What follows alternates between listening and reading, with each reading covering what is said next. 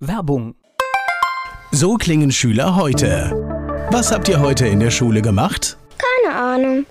Und so klingt der Speedlearner. Was habt ihr heute in der Schule gemacht? Heute haben wir sehr viel über Afrika gelernt. Soll ich bei den ägyptischen Pharaonen anfangen und bei den Zulu-Kriegen aufhören? Oder interessiert es dich in Wirklichkeit gar nicht? Speedlearning. Für bessere Noten. Wie wir vom Hoffnungslerner zum Speedlearner werden. Jetzt überall im Buchhandel. Speedlearning.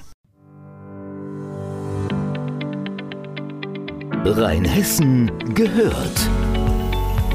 Der Podcast aus und über das größte Weinbaugebiet Deutschlands.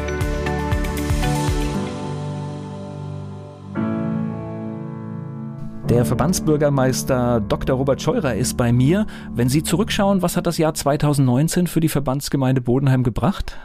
Oh, sehr vieles, sehr Positives, ein echtes äh, Vorschaltjahr. Wir haben sehr vieles vorbereitet für dieses Jahr. Wir haben jetzt eine neue Feuerwehr, die eingeweiht wird und das ist jetzt fertiggestellt worden. Ein ganz tolles Projekt. Wir haben mehrere Schulen angebaut, umgebaut, äh, Sportplätze sind fertig geworden. Es sind viele Projekte so zu Ende geführt worden, die wir schon lange angestrebt hatten. Das hört sich an, als wenn die Verbandsgemeinde Bodenheim hochattraktiv ist. Ja, das ist sie ja sowieso. Es ist ja in, in diesem Umfeld natürlich eine der schönsten Verbandsgemeinden, wie das auch jede sagt. Aber wir haben eine tolle Lage und wir haben auch eine tolle Ausstattung. Wir haben uns auch natürlich den Zeichen der Zeit gestellt und haben eine Arbeitsgruppe Smartort gegründet, um die Digitalisierung auch auf breiter Ebene ein bisschen voranzutreiben. Wir haben den Dorffunk eingeführt, die Dorfnews. Wir haben QR-Codes ausgehängt an wichtigen Punkten, damit die Menschen das heute auch mit Smartphone erkennen können. Ja, wir sind attraktiv, das denke ich schon. Jetzt war 2019 auch ein Wahljahr. Es ist auch in den Kommunen gewählt worden. Wie ändert sich da Ihre Arbeit, wenn sich in den Räten etwas ändert, in den Gemeinden? Ja, das passt auch unter das Wort Vorschaltjahr. Im Mai waren die Wahlen. Es sind jetzt so die letzten Beiräte und Ausschüsse, die ins Arbeiten kommen. Bis das alles immer neu konstituiert, neu zusammengesetzt ist, sind ja auch viele Ehrenamtliche, die sich erst melden müssen, ob sie da mitarbeiten, die verpflichtet werden müssen. Jetzt kommen langsam die Gremien alle wieder ans Arbeiten. Die gemeindlichen Gremien haben früher angefangen, aber viele Beiräte, Seniorenbeirat, Beirat für behinderte Menschen, die kommen jetzt und werden wieder anfangen zu arbeiten. Was wird in 2020 angegangen? Ja, wie gesagt, wir werden die, diese große Feuerwehr zwischen Bodenheim und Nackenheim einweihen und das Projekt 2020 der Feuerwehr ist damit dann abgeschlossen. Die Fusion zweier großer Stützpunktfeuerwehren. Wir werden weiter an den Schulen bauen. Wir haben jetzt in Graubischofsheim die Schule soweit einen Anbau hergestellt. Da wird das Außengelände fertiggestellt. Wir werden in Lörzweiler neu anfangen, ein neues Gebäude zu bauen. Wir werden auch in Bodenheim an- und umbauen an, den, an der Schule. Weiter mit die Ortsgemeinden an den Kindergärten arbeiten und weitere Kindertagesstätten und Plätze schaffen. Das sind die großen Dinge, die bei uns in unserem Bereich der Aufgaben ebenso anfallen. Jetzt gibt es ja zum Beispiel eine Situation, die jetzt gerade sehr viel Haagsheim und Gaubischofsheim zum Beispiel betrifft. Das ist eine Verkehrssituation. Ist das dann in Ihrer Arbeit auch ein Element? Ja, die Straße, die Rheinhessenstraße, die durch Haxheim jetzt nicht befahrbar ist, gehört dem Land und wird auch vom Landesbetrieb Mobilität äh, derzeit ausgebaut. Und äh, die Verzögerungen, die sich Stück für Stück ergeben, haben natürlich auch was mal mit äh, Hausanschlüssen zu tun gehabt. Jetzt momentan liegt es an der Asphaltdecke. Das wird sicherlich äh, noch etwas länger dauern, als wir das gedacht haben. Wir haben da keinen Einfluss drauf. Wir müssen es häufig nur kommunizieren. Aber Sie sind oft Ansprechpartner. Das heißt, weil es ja auch schwer ist zu erkennen, wer ist nun wirklich für was zuständig. Ne? Wir haben Umleitungsverkehre logischerweise durch die anderen Ortsgemeinden und da sind wir immer Ansprechpartner, weil dann sich neue Beschwerdelagen ergeben, in denen wir erster Linie, mit denen wir in erster Linie konfrontiert werden. Und wir müssen dann auch versuchen, für die Situation noch wiederum eine kleinere Lösung zu finden, um die jetzt ad hoc abzustellen. Denn die große Lösung, dass wir wieder durch Haxheim fahren, die können wir leider ja nicht anbieten.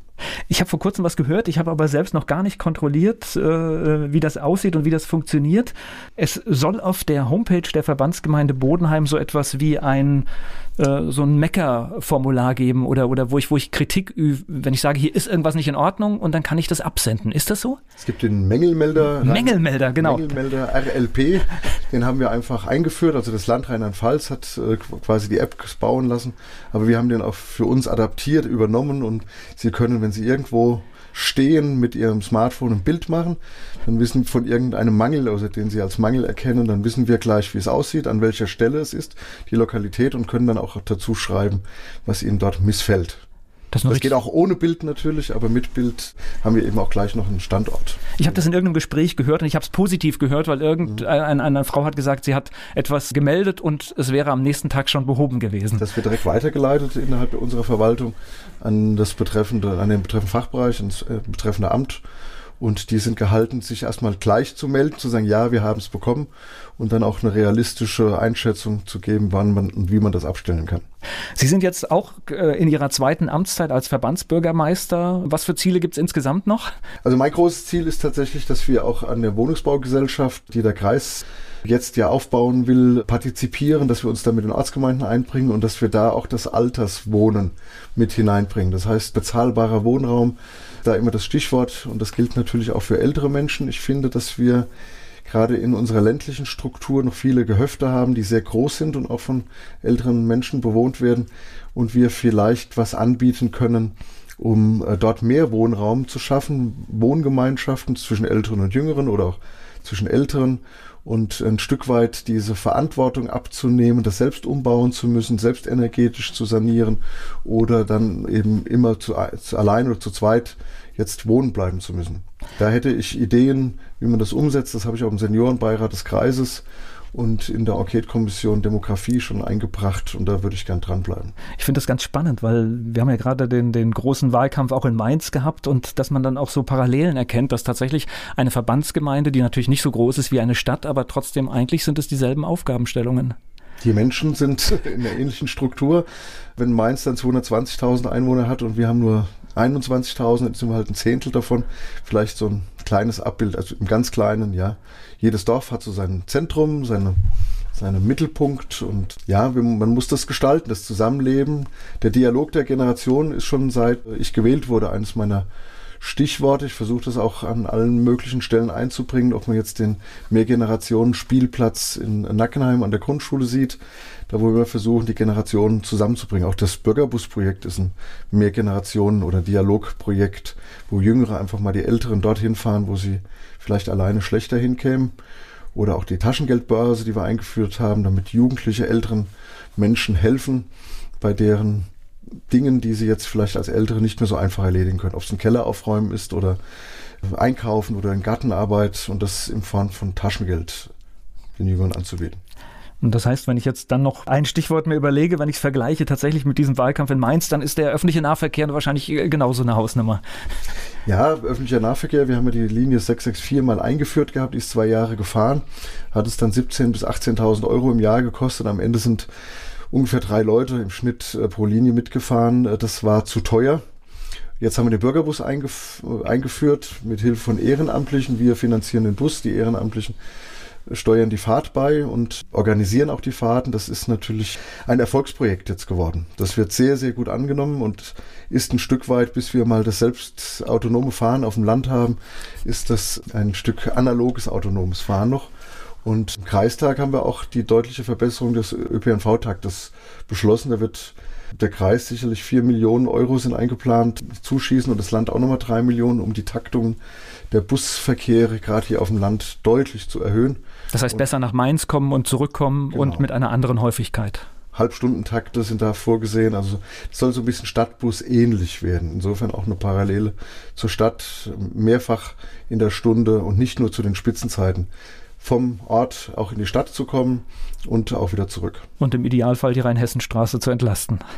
Auch das, ja wenn sie denn eine ÖPNV-Spur bekäme, was wir der Stadt Mainz auch schon häufiger vorgeschlagen haben.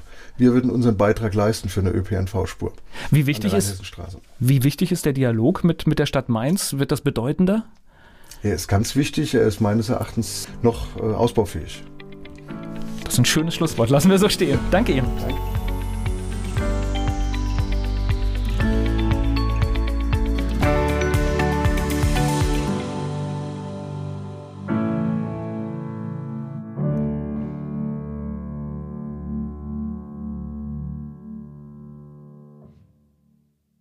Werbung. Die kleine Eintagsfliege Bele wird eines Tages eingesaugt. Sie macht sich auf die Suche nach dem Ausgang und trifft dabei auf andere Lebewesen, die im Staubsaugerbeutel leben.